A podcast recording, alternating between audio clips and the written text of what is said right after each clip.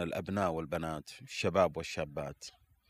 أدوات العصر عندهم للمعرفة وقرب المعرفة وسهولة الوصول للمعرفة عظيمة وكبيرة وعندهم إتقان في التقنية عن الأجيال التي سبقتهم بكثير.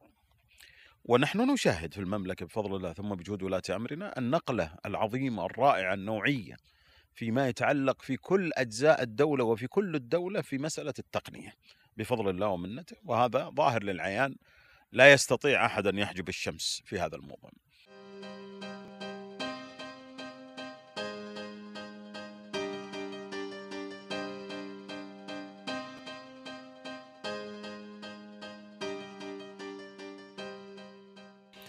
بسم الله الرحمن الرحيم. حياكم الله. أهلا وسهلا في بودكاست مطرقة. هذه الأيام المباركة حريفين الاجتهاد فيها فبالتالي نستضيف آه، أحد المشايخ الدكتور سعد السبر الباحث في الفقه المقارن. أتحدث عن الليالي المباركه في العشر الأواخر من رمضان، كذلك سنتحدث عن آه، العيد وسنن العيد والتواصل خاصة صلة الرحم في العيد وهذا الحقيقة المعنى الكبير في آه، أيام الفرح والسرور في الأمة الإسلامية أسأل الله سبحانه وتعالى أن يعيد علينا هذه الأيام وعيد الفطر المبارك ونحن في عز وتمكين في المملكة العربية السعودية وكذلك في الأمة الإسلامية. كذلك تحدث أيها الأحبة الكرام هل اختلفت الأسئلة في آه، شهر رمضان المبارك؟ أصبح حقيقة شباب المملكة وشباب الأمة الإسلامية لديهم الاطلاع والمعرفة لديهم حب كذلك استكشاف الشيء الجديد. هل اختلفت الأسئلة في شهر رمضان المبارك؟ كما المعتاد في الأعوام السابقة بالتأكيد آه، طرحت كثير من الأسئلة على الشيخ سعد. سنتناول هذا الموضوع. كذلك نتحدث عن المذاهب الأربعة وكيف كانت المذاهب الأربعة ومن حدد المذاهب الأربعة؟ من حدد تلك المذاهب؟ هل نستطيع أن نأتي بمذهب آه، آخر خامس؟ لأن حقيقة هناك حديث حول هذا الموضوع. مواضيع أخرى بالتأكيد سنتناولها في آه، هذه الحلقة في بودكاست مطرقة.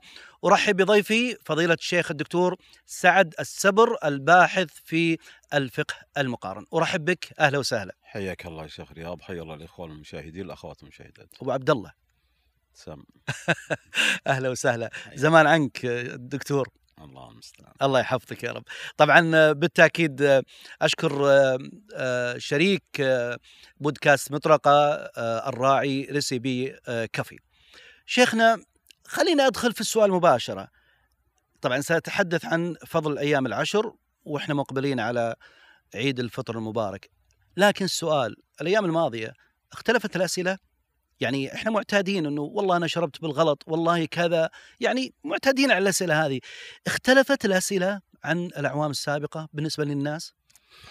الحمد لله والصلاة والسلام على رسول الله وبعد فأحمد الله سبحانه وتعالى وأشكره على نعمه وفضله ومنته وكرمه وأشهد أن لا إله إلا الله وأشهد أن محمدا رسوله صلى الله وأشهد أن محمدا عبده ورسوله صلى الله عليه وعلى آله وصحبه وسلم تسليما كثيرا يوم الدين. وبعد فنحمد الله سبحانه وتعالى على نعمة بلوغ شهر رمضان. ونعمة إدراك العشر ونعمة التوحيد والأمن والأمان في هذه البلاد المباركة. بفضل الله ثم بجهود ولاة أمرنا جزاهم الله عنا خير الجزاء. فنحن في نعم وهذه النعم مدارها فضل الله عز وجل ومنة الله عز وجل ثم الجهود العظيمة التي تبذل. آمنون مطمئنون نغدو ونروح نأكل ونشرب نعبد الله وهذا هو الأهم. ونحن في أمن. والعبادات جاءت في القرآن مربوطة بالأمن. فليعبدوا رب هذا البيت الذي أطعمهم من جوع وآمنهم من خوف. ومن دخله كان آمنا. فإذا أمن فإذا اطمأننتم فأقيموا الصلاة. والمعاني كثيرة في الشريعة. أما ما ذكرته يا أبا فهد مسألة اختلاف الأسئلة وعدم اختلاف الأسئلة. اولا أنا دائما أقول بأن الأبناء والبنات الشباب والشابات أدوات العصر عندهم للمعرفة وقرب المعرفة وسهولة الوصول للمعرفة عظيمة وكبيرة وعندهم إتقان في التقنية عن الأجيال التي سبقتهم بكثير. ونحن نشاهد في المملكة بفضل الله ثم بجهود ولاة أمرنا النقلة العظيمة الرائعة النوعية فيما يتعلق في كل أجزاء الدولة وفي كل الدولة في مسألة التقنية. بفضل الله ومنته وهذا ظاهر للعيان لا يستطيع أحد أن يحجب الشمس في هذا الموضوع.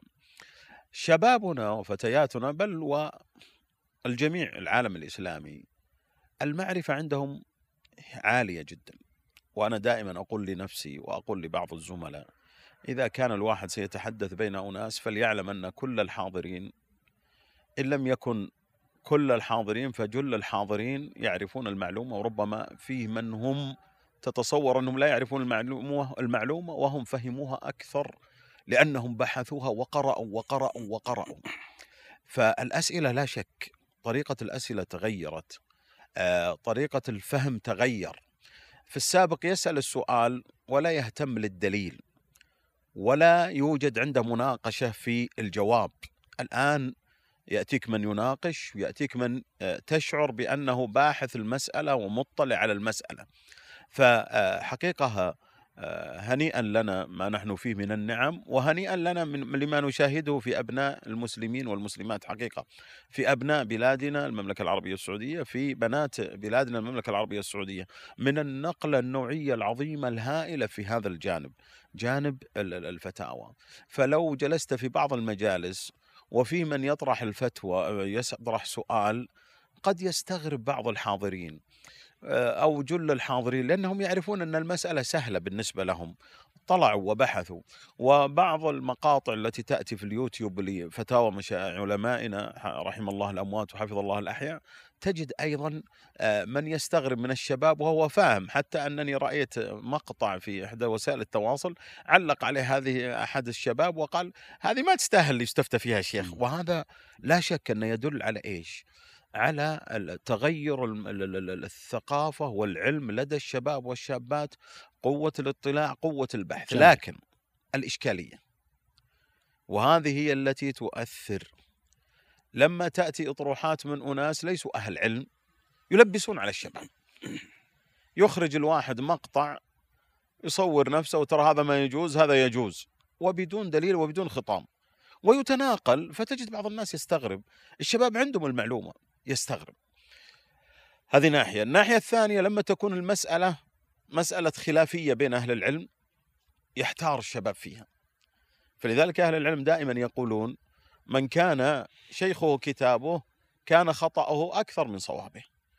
ويقال من كان محرك البحث جوجل شيخه كانت أخطاؤه. فهذه هي الإشكالية في مسائل الترجيح تقع الإشكالية عند بعض الشباب وعند بعض البنات آه، مشاكل آه، انفتاح العالم التقني آه، في كل مكان في أي بلد في أي دولة تأتي من أناس مجاهيل لا يعرفون بشيء ويخرجون كلاما مخالف للكتاب والسنة. إيش أكثر الأسئلة؟ الأسئلة كلها تتعلق بالصيام وأحكام الصيام وما يدور حواليك ودواليك من وحقيقة أحيانا تحمد الله عز وجل على قوة الحرص وقوة الإيمان في الشباب والشابات والكبار والصغار حقيقة. وأحيانا تقول لا إله إلا الله على قوة هالحرص الذي هو نابع من إيمان. يسألك تمضمضت أو تسألك تمضمضت وأخشى أن أثر المضمضة يؤثر على صيامي. أحدهم قبل أيام يقول أنا تمضمضت. وكأن شيء ولا نقول وسوسة قد يقول قائل الآن وسوسة. وكأن قطرة أو كذا أثر هذه كلها تدل على معاني حرص وليست من من, من باب الوسوسة. البعض سلم صافحت الزوجة مثلا وأنا صائم هل هذا يؤثر على صومي؟ لا زال مثل الأسئلة موجودة. لا لا لا هذا يدلك على الحرص. ليش؟ وهذا يرجع بنا للنقطة اللي طرحتها أنا. قرأ الشباب والشابات وعرفوا من مواقع العلماء الكبار. العلماء الربانيين ابن باز رحمه الله ابن عثيمين رحمه الله سماحة المفتي الشيخ عبد العزيز آل الشيخ حفظه الله سماحة الشيخ صالح بن فوزان والشيخ محمد أمان الجامي رحمه الله والشيخ ابن اللحيدان ومشايخنا رحم الله الميت وحفظ الله الحي وحفظ الله الحي. فلما يقرؤون يجدون أن الكلام غير فيتفاجؤون من يأتيهم من خارج البلاد ونقل مذهبه والمذهب يخالف الدليل. أو المسألة فيها آه، خلاف بين الفقهاء. فيأتيك مثلا يقول لك آه، مس أي لمس للمرأة ينقض الوضوء. هذا عند بعض المذاهب كالمذهب الشافعي.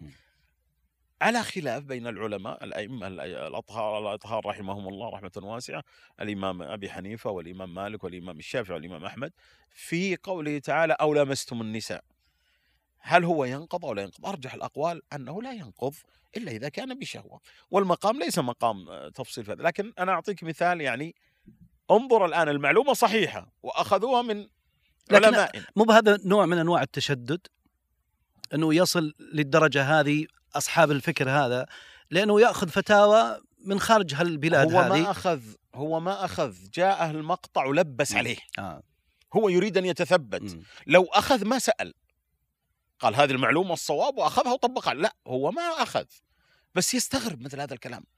كيف يطرح؟ فيأتي ويشكر حقيقة لا الكبار ولا الصغار ولا الشباب ولا الفتيات يشكرون أنهم لا يتقبلون.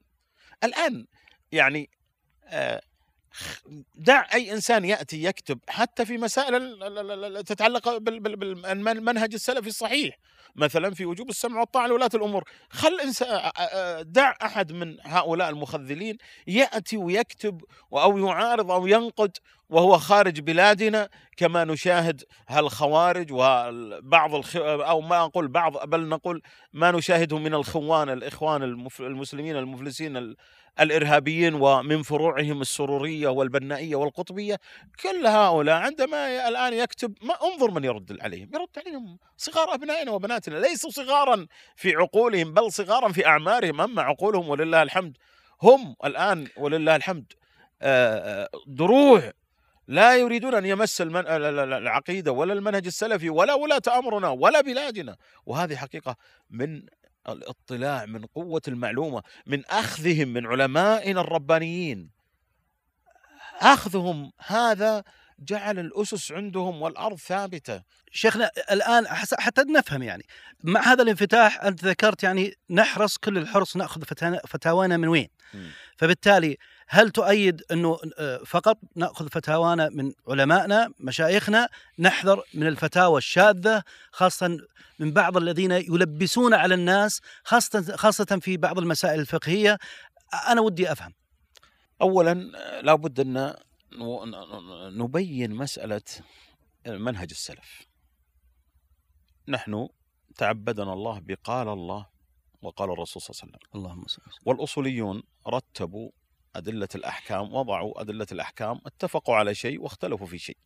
فقالوا أدلة الأحكام الكتاب السنة الإجماع القياس. ثم هذه اتفقوا عليها وإن حصل خلاف ولم يعتبر في مسألة القياس ولكن هذه في الجملة أدلة الأحكام التي هي اتفق عليها في الجملة. عندنا بعض المسائل مثل قول الصحابي والمصالح المرسلة والاستحسان إلى أمور يعرفها أهل التخصص من الأصوليين والفقهاء ومن أهل العلم.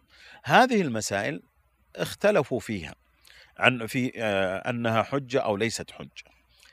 إذا تقرر ذلك منهج السلف نقول نأخذ الكتاب والسنة بفهم السلف الصالح، لماذا السلف الصالح؟ بماذا تميزوا؟ تميزوا بأن السلف الصالح عاشوا مع الرسول صلى الله عليه وسلم. اللهم صل وسلم. وعلموا منه أحكام الشريعة ونقلوا نقلوا لنا بعد الله ثم هم القرآن والسنة. فلذلك القرآن يفسر بالقرآن. للذين أحسنوا الحسنى وزيادة ولدينا مزيد. المزيد هو النظر إلى وجه الله سبحانه وتعالى يوم القيامة. آه، يفسر بالسنة وأعدوا لهم ما استطعتم من قوة ومن رباط الخير قال النبي صلى الله عليه وسلم ألا إن القوة الرمي. يفسر القرآن بما كان في اللغة العربية ولا يخالف أحكام الشريعة. فتوضح وهذا الكشف والبيان عن المعنى معنى آه، مثلا آه، كلمة من الكلمات آه، يوم يكشف عن ساق تبيين المعاني كمفردات. هذا جانب. مسألة أن يؤخذ التفسير إلا ممن من طريقهم لأنهم شاهدوا التنزيل. رضي الله عنهم ورحمهم الله. عايشوا التنزيل. ففهمهم هو الذي يقدم على غيرهم. ففهمهم من الكتاب والسنة عاشوا مع النبي صلى الله عليه وسلم سمعوا منه القرآن وتكلم بأحاديثه صلى الله عليه وسلم وكل ينقل من أحاديثه فهم الذين فهموا الكتاب والسنة. فنقول أخذ الكتاب والسنة بفهم بمن فهم السلف الصالح. فتؤخذ تفاسيرهم تؤخذ أقوالهم. إذا لم يعارضها من الصحابة أحد تؤخذ هذه الأقوال أقوال الصحابة. جميل. والنبي صلى الله عليه وسلم قال لنا عليكم بسنتي وسنة من؟ الخلفاء الراشدين المهديين من بعدي. عضوا عليها بالنواجذ وقال اقتدوا بالذين من بعدي. فإذا إذا تقرر هذا الشيء وارتكزنا على هذا الشيء نقول دعوة أنك لا تأخذ إلا من علمائنا. نقول خذوا من الإمام الألباني رحمه الله تعالى. إمام من الأئمة الأعلام. نحن لا لا نمانع وليست المسألة مسألة أننا نقول لا يؤخذ الدين إلا من آه، هؤلاء ولا يؤخذ من غيرهم أبدا. لكن نقول خذوا ممن يأخذ من الكتاب والسنة وهم السلف الصالح. بفهم فهمهم للكتاب والسنة هو الذي يؤثر وهو الذي يفيد وهو الذي يثمر. أما أن نخرج عن فهمهم ونأتي بمفاهيم شاطحة هذه لا تقبل. أبو بكر رضي الله تعالى عنه يقول أي سماء تظلني وأي أرض تقلني إذا أن أقول في كتاب الله في آية في كتاب الله برأيي. وكان عمر رضي الله تعالى عنه وأرضاه وجميع الصحابة يتثبت في أخذ الحديث ولا يقبل إلا إذا ثبت عنده الحديث. فإذا هؤلاء هم مرجعهم الكتاب والسنة. لا يخالفون الكتاب والسنة لا يخالفون إجماع آه، العلماء. فإذا هم الذين يؤخذ منهم ولا يؤخذ من الشواذ. اذا ناخذ أبداً. ناخذ فتاوانا من علماء المملكة العربية السعودية وممن يتم الوثوق بهم من علماء الأمة. أليس كذلك؟ أنا ضربت مثال بالعلامة الألباني رحمه الله تعالى إمام من الأئمة الأعلام.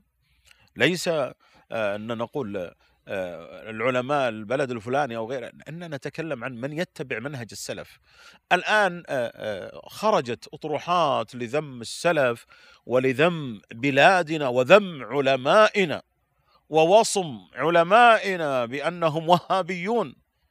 الذي يصم علمائنا أو بلادنا بالوهابية كما قال الإمام محمد بن عبد الوهاب أنا متبع لا مبتدع. سائر على هدي السلف. ما قال أنا لي مذهب. قال أنا متبع لا مبتدئ. سائر على مذهب السلف على مذهب الإمام أحمد. حتى لا نتوسع كثيرا. سأتحدث طبعا عن سنن آه، العيد وحتى آه، العبادة في العشر الأواخر. بما أنك تحدثت عن المذاهب لدينا مذاهب أربعة مذاهب أهل السنة والجماعة. والآن هناك من يتحدث من الدعاة أنه نريد مذهب خامس.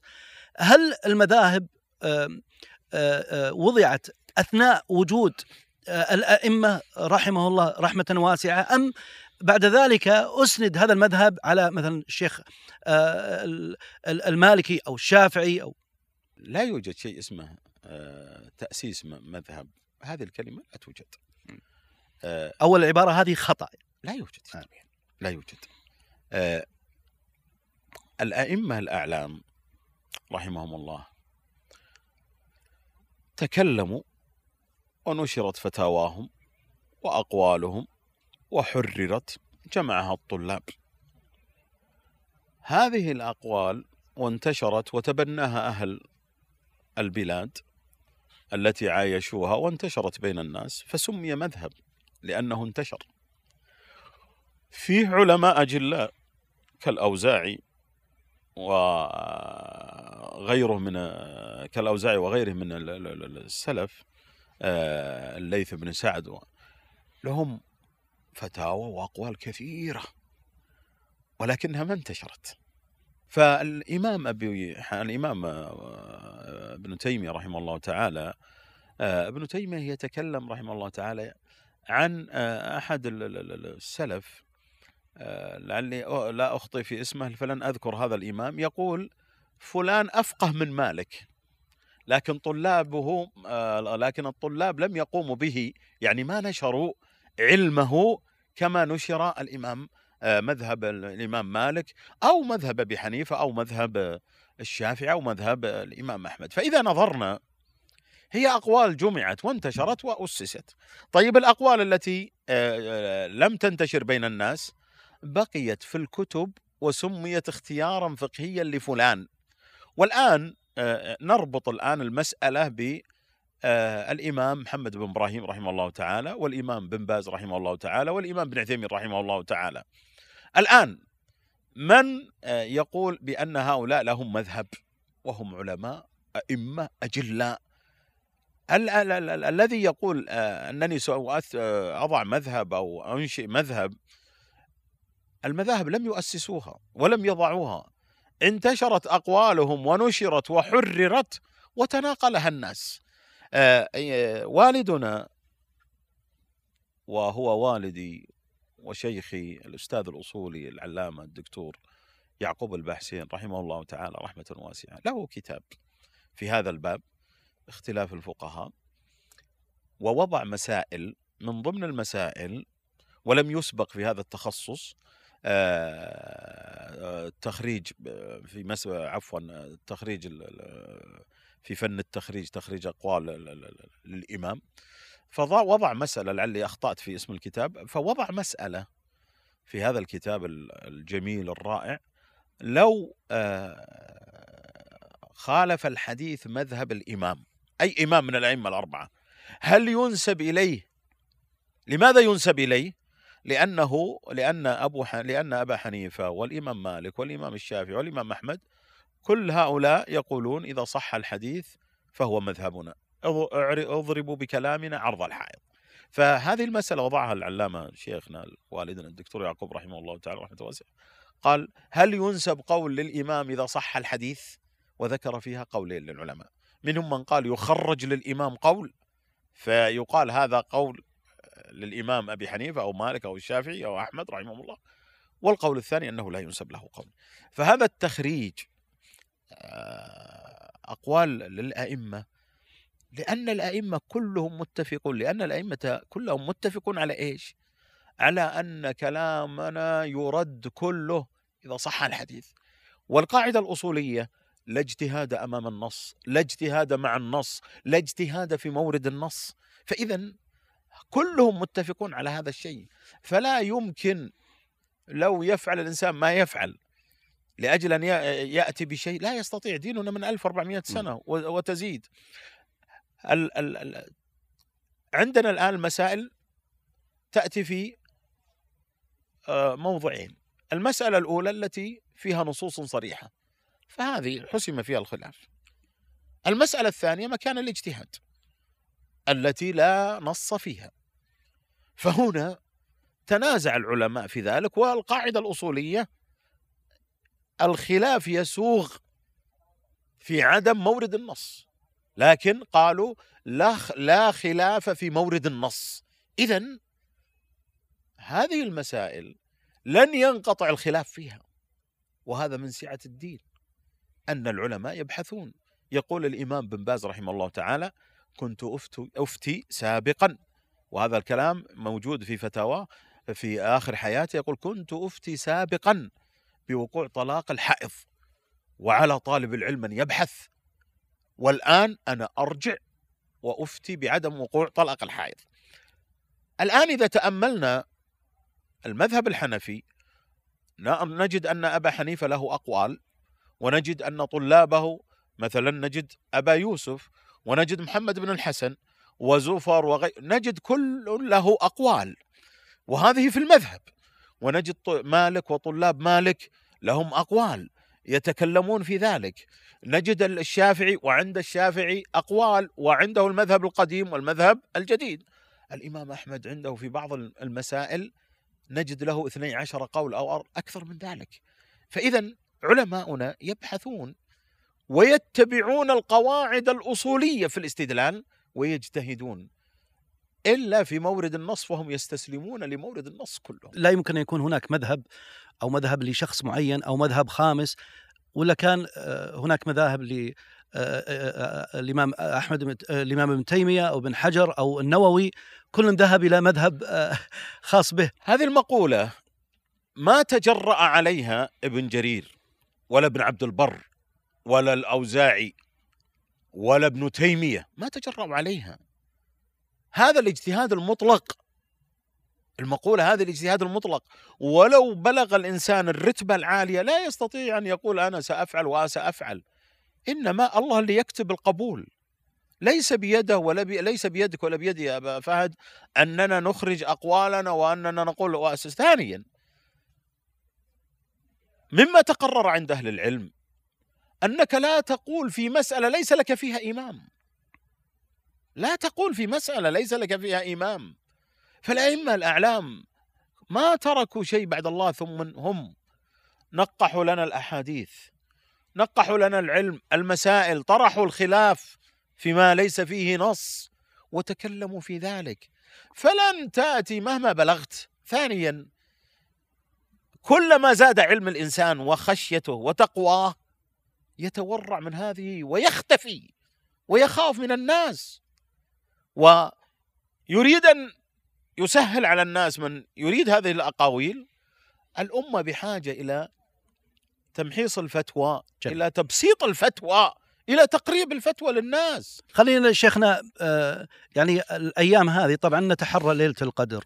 الاجتهاد آه، جميل ونحن يعني من المفترض أن كما كان يفعل النبي صلى الله عليه وسلم آه، يشد المئزر ويجتهد في هذه الأيام الفاضلة. خلينا نتكلم عن ليلة القدر والاجتهاد لأنه بعض الناس المشكلة دائما يطلعون الناس يقول لك والله أنا رأيت كأن ليلة القدر آه، أو اجتهدت كأن ليلة القدر ليلة 21 أو ليلة آه، الثالث والعشرين مثلا.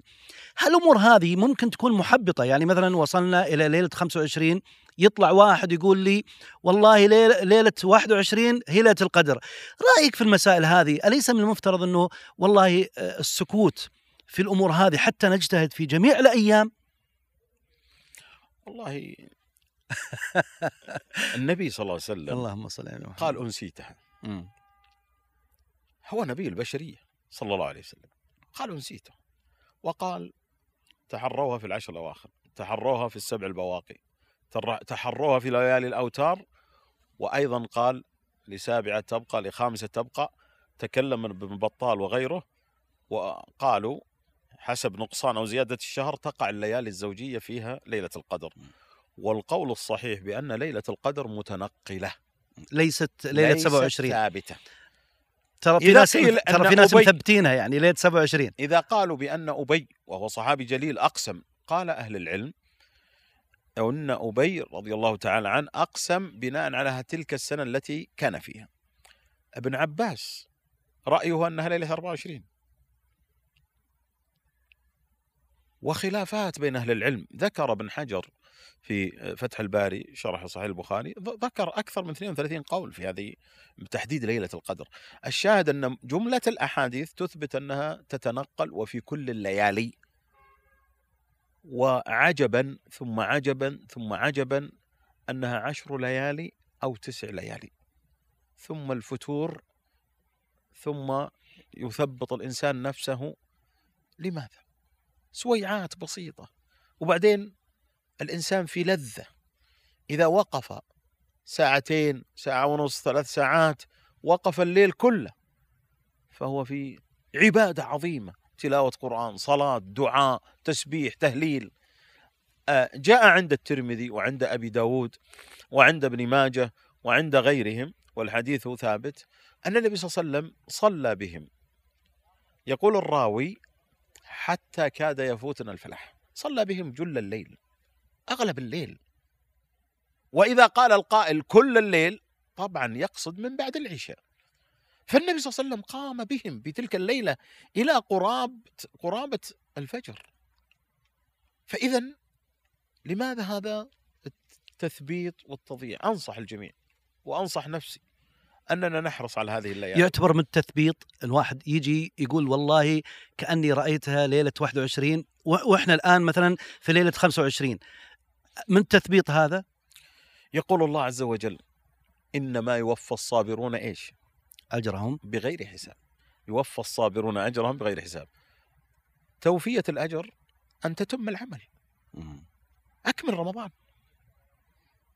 أذكر في عام من الأعوام آه، كنا في مكة.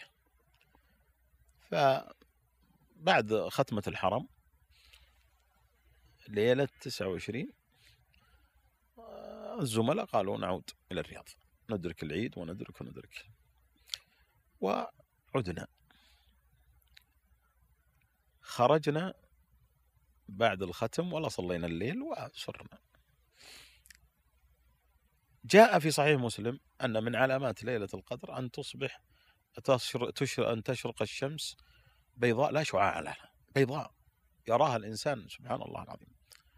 ف البعض قال لعلها كانت البارحة وحرمنا أنفسنا وضيعنا. نحن في الحرم ونحن في مكة. وقت قصير. لو جلسنا هذه الزيادة ولكن قدر الله ما شاء يوم وليلة. ما يوم أو نص, نص ليلة ويوم يعني ماذا ما, ما الذي يضير؟ فالإشكالية يعني أنت مهما رأيت في نفسك اجتهد.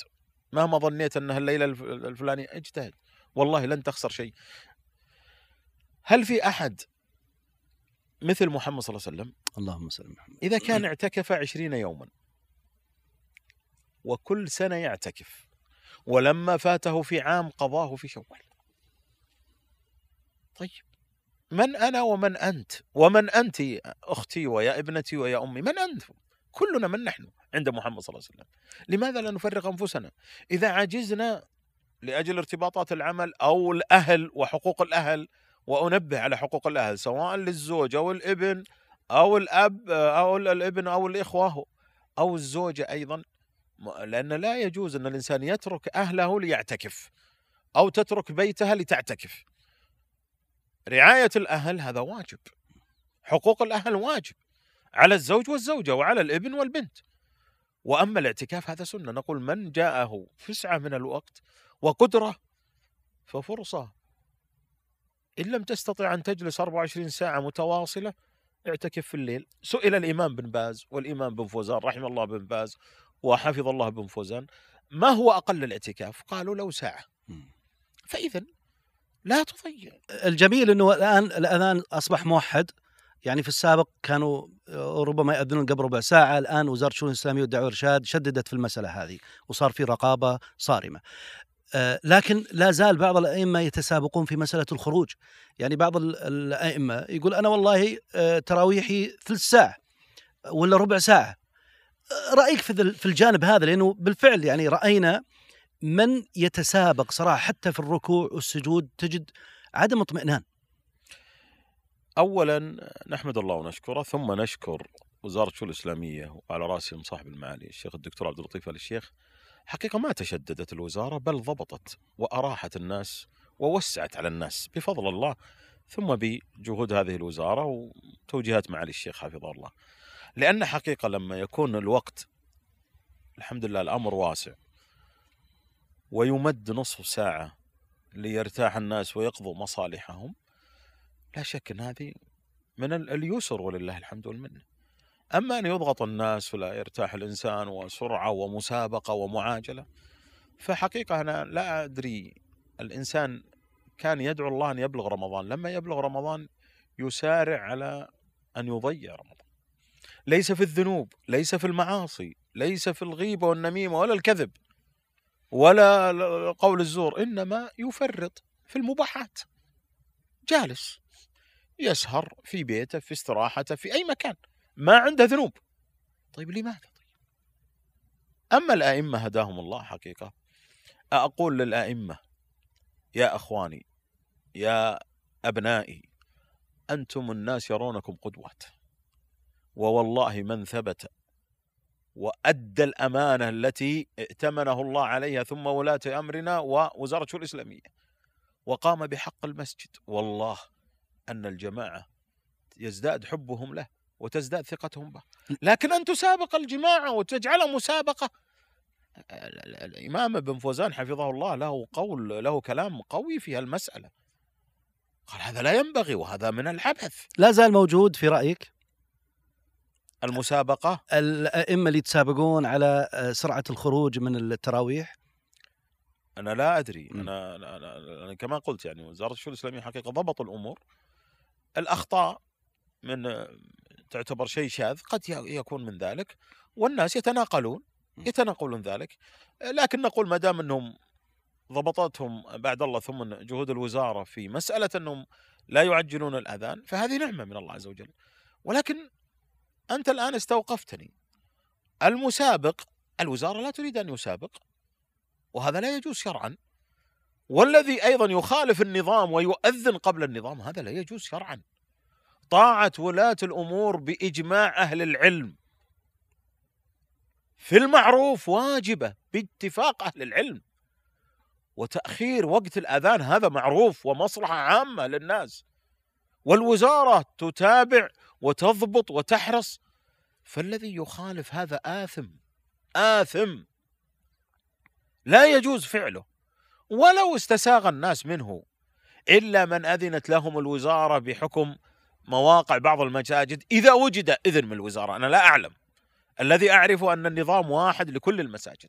فلا يجوز لأحد أن يفرط ولا يجوز لأحد أن يخالف وأقول لمن يصلي مع إمام يضيع الوقت يسابق الوقت أقول لا يجوز فعله فلا تكن عونا له على هذا الأمر المحرم. فإذا ارحموا الناس في العشر واتركوا المسابقة. أنا أصلي تسليمتين. عشر دقائق بعد العشاء وآخر الليل أو نصف الليل عشر دقائق. يا ناس اتقوا الله يا ناس اتقوا الله في المسلمين.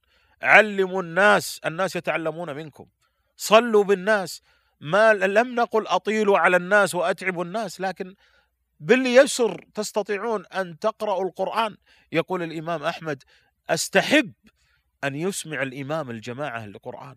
وتستطيع أن تتلو كل ليلة نصف جزء في أيام العشرين وفي العشر الأواخر تكمل وتستطيع تقرأ وتختم بدون عجلة وبدون إخلال وبدون إتعاب.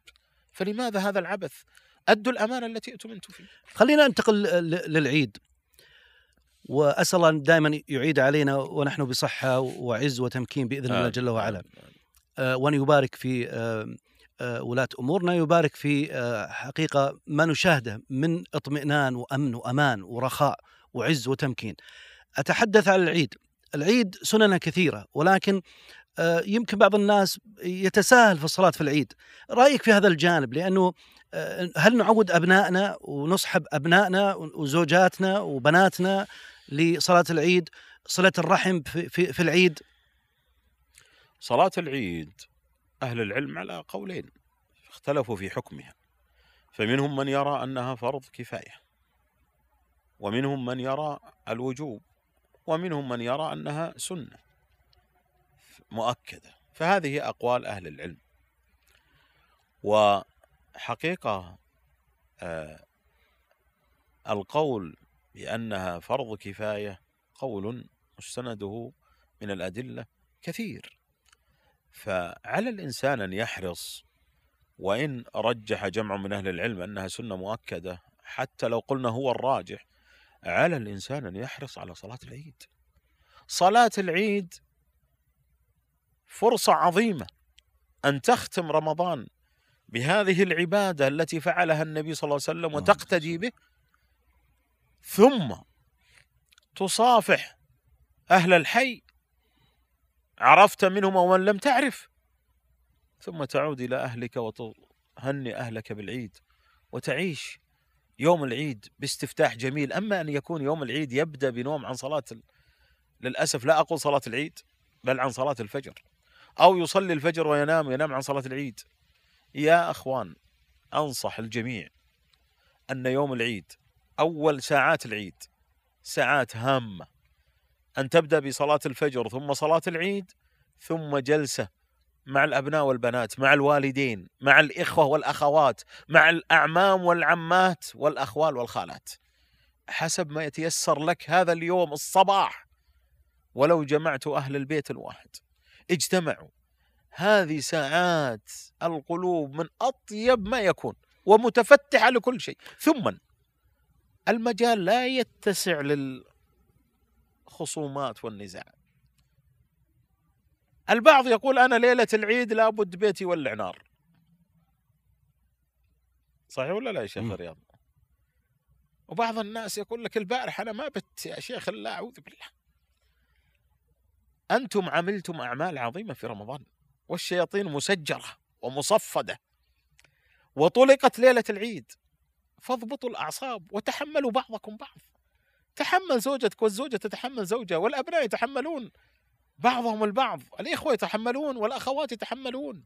استعيذوا بالله من الشيطان تدري. شيخ الخصوبات بعض الأحيان تطلع في ليلة العيد؟ ليلة العيد. خاصة بين الزوج والزوجة. نعم ليلة العيد. لماذا؟ يا أخوان انتبهوا. أفسدوا على الشيطان فرحة. هو يريد أن يفسد. جاء في الحديث يأتي الشيطان وياتي يأتي بأتباعه. وهذا يقول فعلت وهذا يقول فعلت حتى يقول أحدهم أنا فرقت بين فلان وزوجه فيقربه الشيطان ويقول أنت أنت أنت. والناس قد يعرفون وقد يسهون أن الشياطين أطلقت في هذه الليلة وهذا دليل على أن أعمالكم عظيمة في رمضان. واسال الله أن يجعلنا جميعا وإياكم من المقبولين. آمين. وما بلغكم الله شهر الصيام إلا ليقبل منكم. ولا أفرحكم ببلوغ رمضان والعشر إلا ليقبل منكم. ولا أعانكم إلا ليقبل منكم. وهو الذي يقبل التوبة عن عباده ويعفو عن السيئات. قل يا عبادي الذين أسرفوا على أنفسهم لا تقنطوا من رحمة الله. لا ينظر أحد لنفسه بأنه أفضل وأن الناس هؤلاء عصاة. أبدا أبدا. الله عز وجل يغفر الذنوب. وإذا جاءك الذين يؤمنون بآياتنا فقل سلام عليكم. من هم الذين جاءوا؟ حتى الكافر إذا جاء قال فقل سلام عليكم. ماذا سماهم؟ جاءك الذين يؤمنون بآياتنا سماهم مؤمنين. ما قال مسلمين.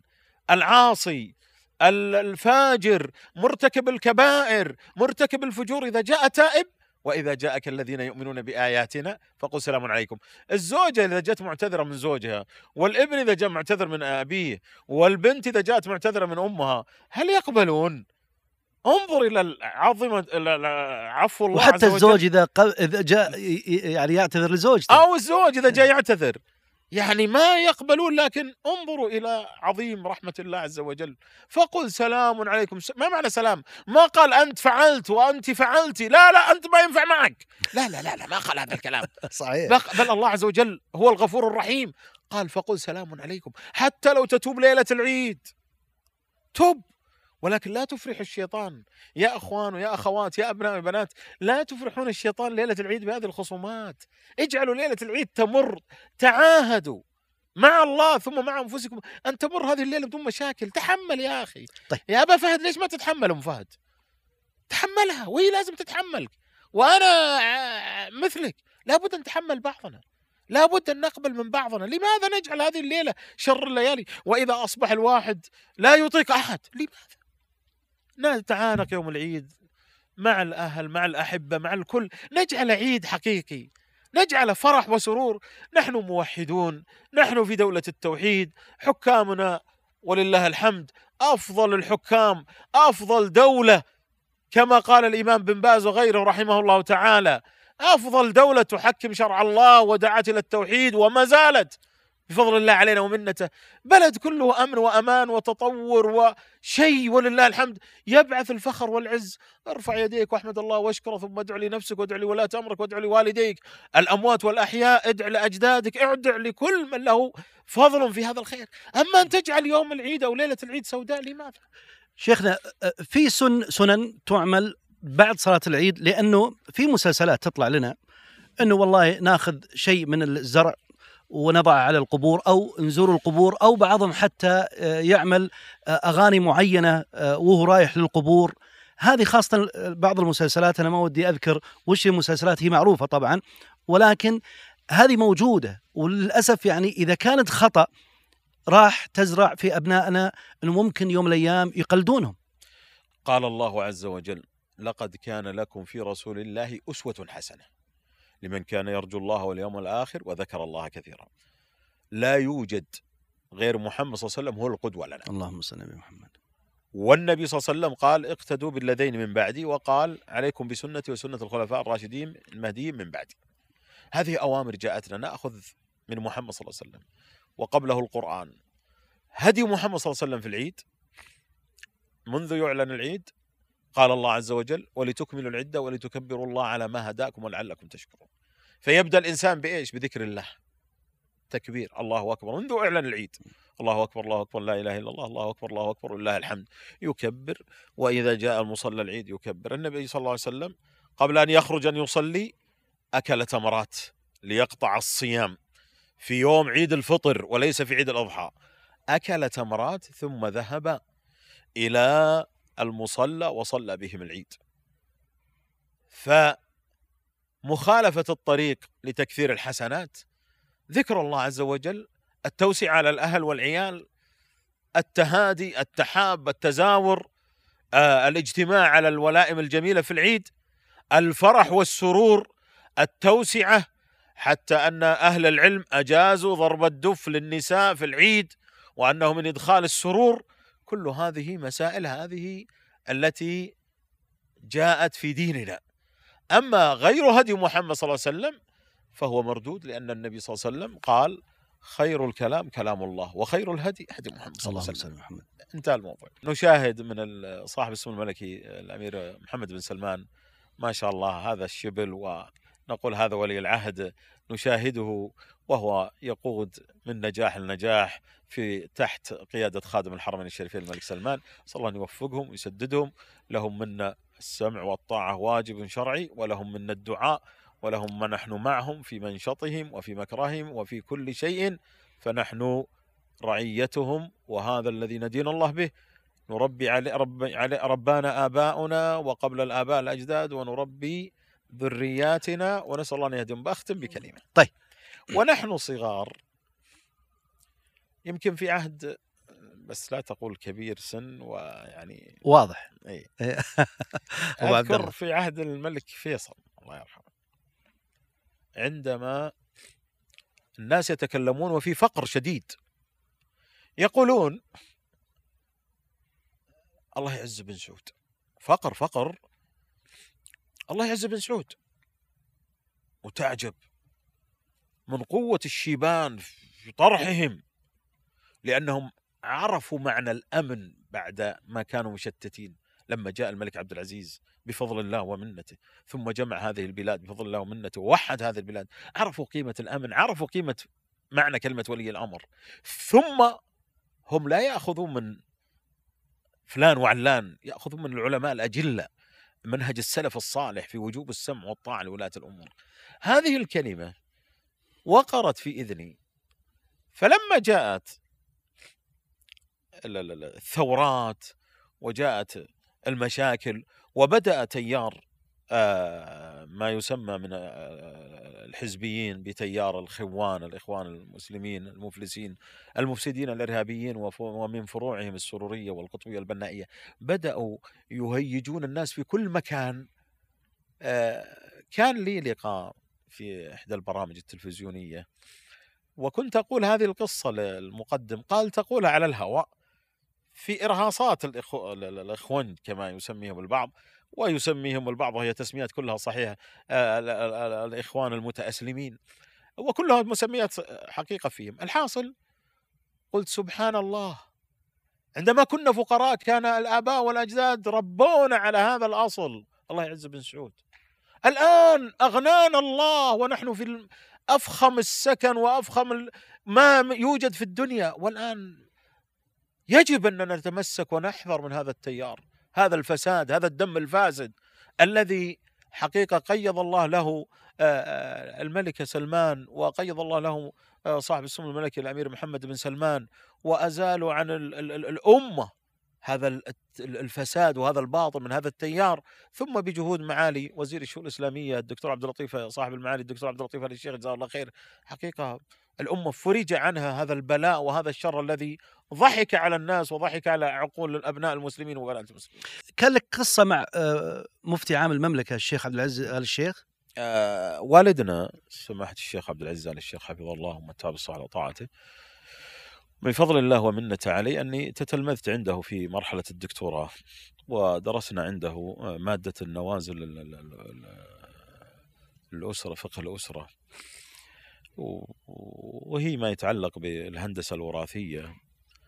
فكنا نحضر عند الوالد حفظه الله.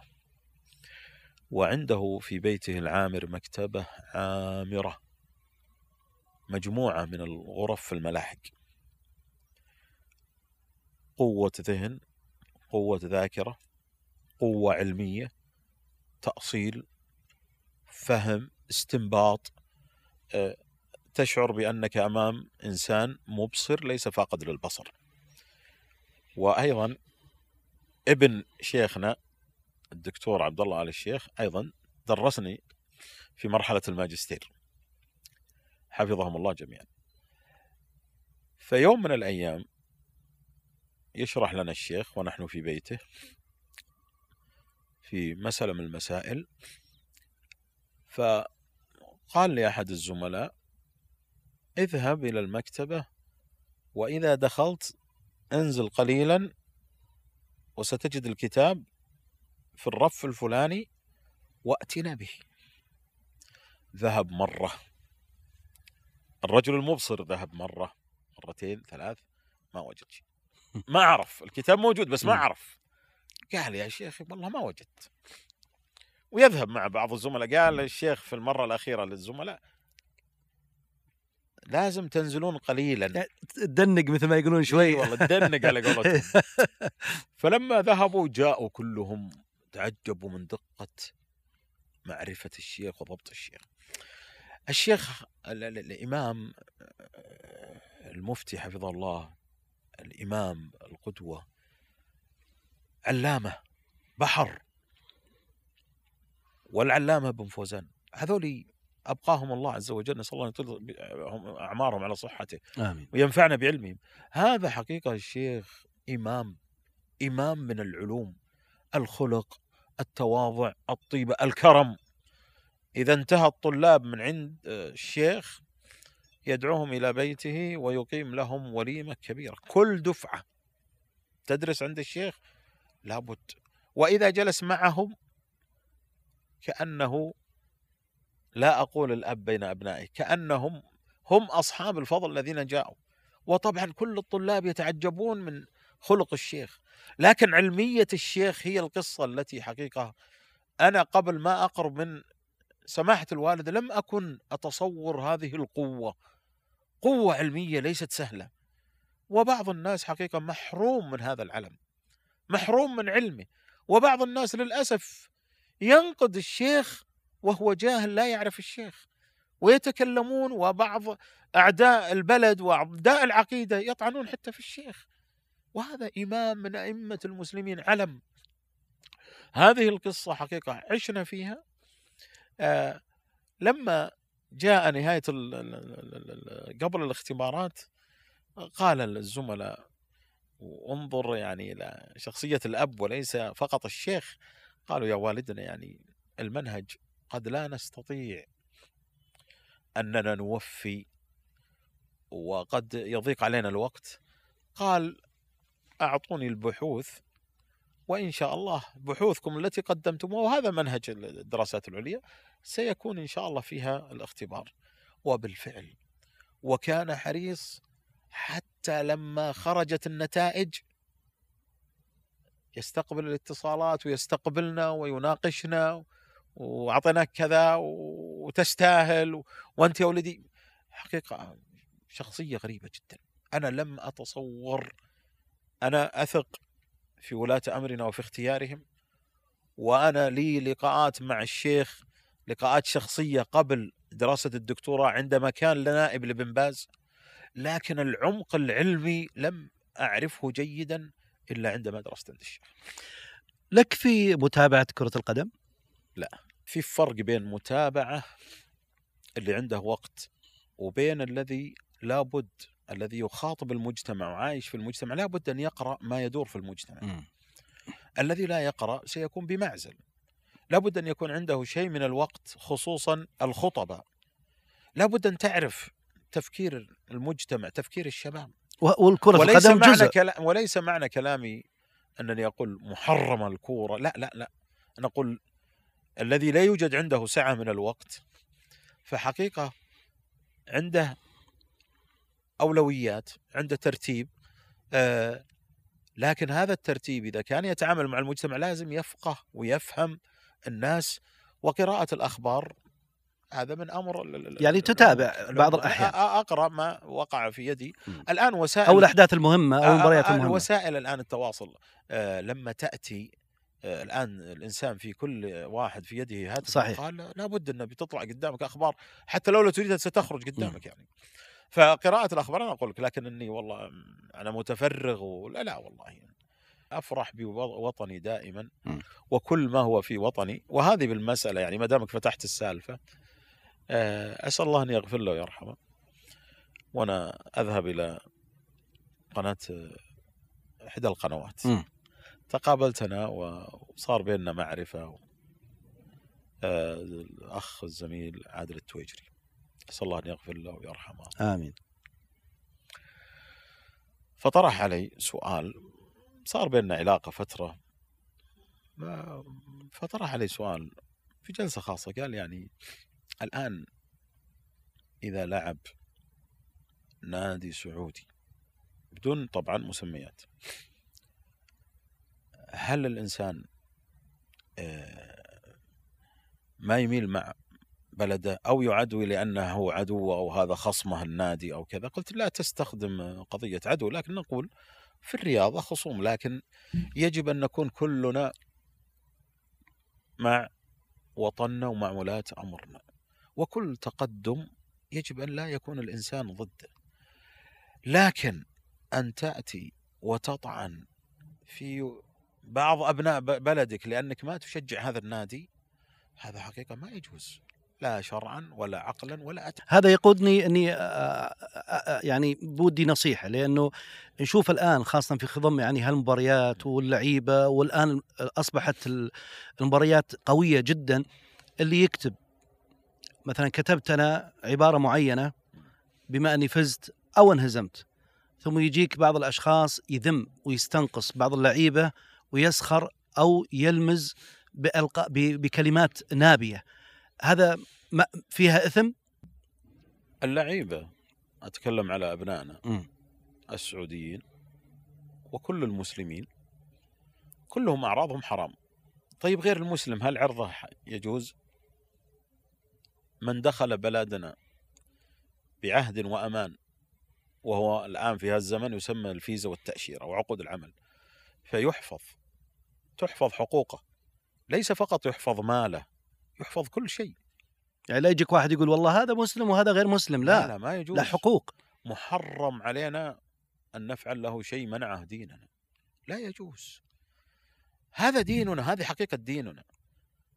ال- الكل من غير المسلم إذا دخل بلدنا الكل نحن معهم على السواء حسب النظام الذي وضعته شريعتنا وسار عليه ولاة أمرنا. أما حقيقة الإشكالات يعني أنا أنصح من يؤجج الناس أنصح كائن من كان. أقول الرياضة هي من وسائل الترفيه. ومن يلعب الرياضة من وسائل تقوية الأجسام. وعليك أن تجعل الرياضة للمتعة ولا تتعدى حدودها. حتى لو صار مثل ما يقولون طقطقة أو سواليف لا تخرج عن الحدود. في حدود الأدب ولكن احذر من الأمور المحرمة. غيبة اللاعب عليك إثم فيها. هو مسلم. كل المسلم على المسلم حرام. والنبي صلى الله عليه وسلم قال أمرت أن أقاتل الناس حتى يشهدوا لا إله إلا الله محمد رسول الله. قال فإذا قالوا ذلك فقد عصموا مني أموالهم ودماءهم إلا بحق. الآن ما تقف على الغيبة حتى اللعن موجود؟ يعني أنا أشوف لاعب اللعن لاعب ضيع. جاء في الصحيح. آه. جاء في الصحيح. طيب. جاء قول النبي صلى الله عليه وسلم لعن المسلم ومن لعن مسلما مؤمنا كقتله وقال في رواية ولعن المؤمن كقتله فاللعن من أعظم الذنوب ومن كبائر الذنوب ليس المؤمن بالطعان ولا اللعان ولا الفاحش آه، قال. النبي صلى الله عليه وسلم اللهم محمد. يسب الرجل أبا الرجل فيسب أباه يلعن أبو اللاعب أبا اللاعب يلعن أم اللاعب يل... كل هذا اللعن يعود على أمك وأب... على أمك وأبيك. لماذا تلعن؟ تمتع. بال- ترفه بالرياضة. الآن أنبسط بالرياضة لكن ليش حتى الحكام حتى الحكام يعني للأسف يعني نالوا منهم ما نالوا. في السب والقذف واللعن والشتم والاستنقاص. إذا أخطأ في بلنتي أو أخطأ في هدف أو أي- أو أو والله الحمد بلدنا بلد الشريعه والنظام. وعندما نقول النظام لسنا نفرق بين الشريعة والنظام لأجل لا يدخل أحد وا- بفكرة. واضح- إيه، واضح. لا آه، جاء رجل لأبي العقيل لأبي الوفاء بن عقيل وهو من علماء الحنابلة فقال له لا سياسة إلا بما جاء به الشرع قال لا لا سياسة إلا بما وافق الشرع ألا ترى أن الصحابة ضمنوا الصناع وجاءت مسألة بعد ما جمعوا القرآن حرقوا ما سواه ومسائل في هذا الباب. فالشاطبي يقول الشريعة وضعت لجلب مصلحة ودفع مضرة. ودفع المضرة في ذاتها جلب منفعة. فاذا كل الشريعة لجلب المنفعة. فكل نظام لا يخالف الشريعة فهو من الشريعة. ليش؟ لأن الشريعة وجي- وضعت عفوا لجلب جنب المنافع ودرء المفاسد. فاذا الحمد لله تنظيم المرور تنظيم الأحوال المدنية كل النظم هي من الشريعة بهذا التأصيل. وهذا مما يقرره علماؤنا في كتبهم ومما هو مقرر في المعهد العالي للقضاء الذي بفضل الله ومنته درست فيه مرحلة الد- الماجستير والدكتوراه. فاذا هذه التنظيمات يجب علينا أن نحترمها. كل من بدر منه خطأ له جهة ستحاسبه. كل من فعل شيء سيحاسب لكن احذر أن تهديه ذنوبك. احذر أن تلعن أمك أو أباك. والله لن يدري عنك لكن الله عز وجل يسجل عنده كل شيء. وقالوا يا ويلتنا ما لهذا الكتاب لا يغادر صغيرة ولا كبيرة إلا أحصاها. أحصاها. ويوم يبعثهم الله جميعا فينبئهم بما عملوا أحصاه الله ونسوه. يقول النبي صلى الله عليه وسلم من كانت لأخيه عنده مظلمة فليتحلل منه. قبل أن يأتي يوم لا درهم ولا قنطار. ويقول النبي صلى الله عليه وسلم لتؤدن الحقوق أو لتؤدن الحقوق؟ فيوم القيامة يقتص الله للشاة الجلحاء من القرناء. الشاة اللي ما لها قرون ونطحتها التي لها قرون يقتص الله لها. قال العلماء حقوق الناس مبنية على المشاحة يعني عدم المسامحة. وحقوق الله عز وجل تعصي الله فيما بينك وبينه الله غفور رحيم يغفر لك.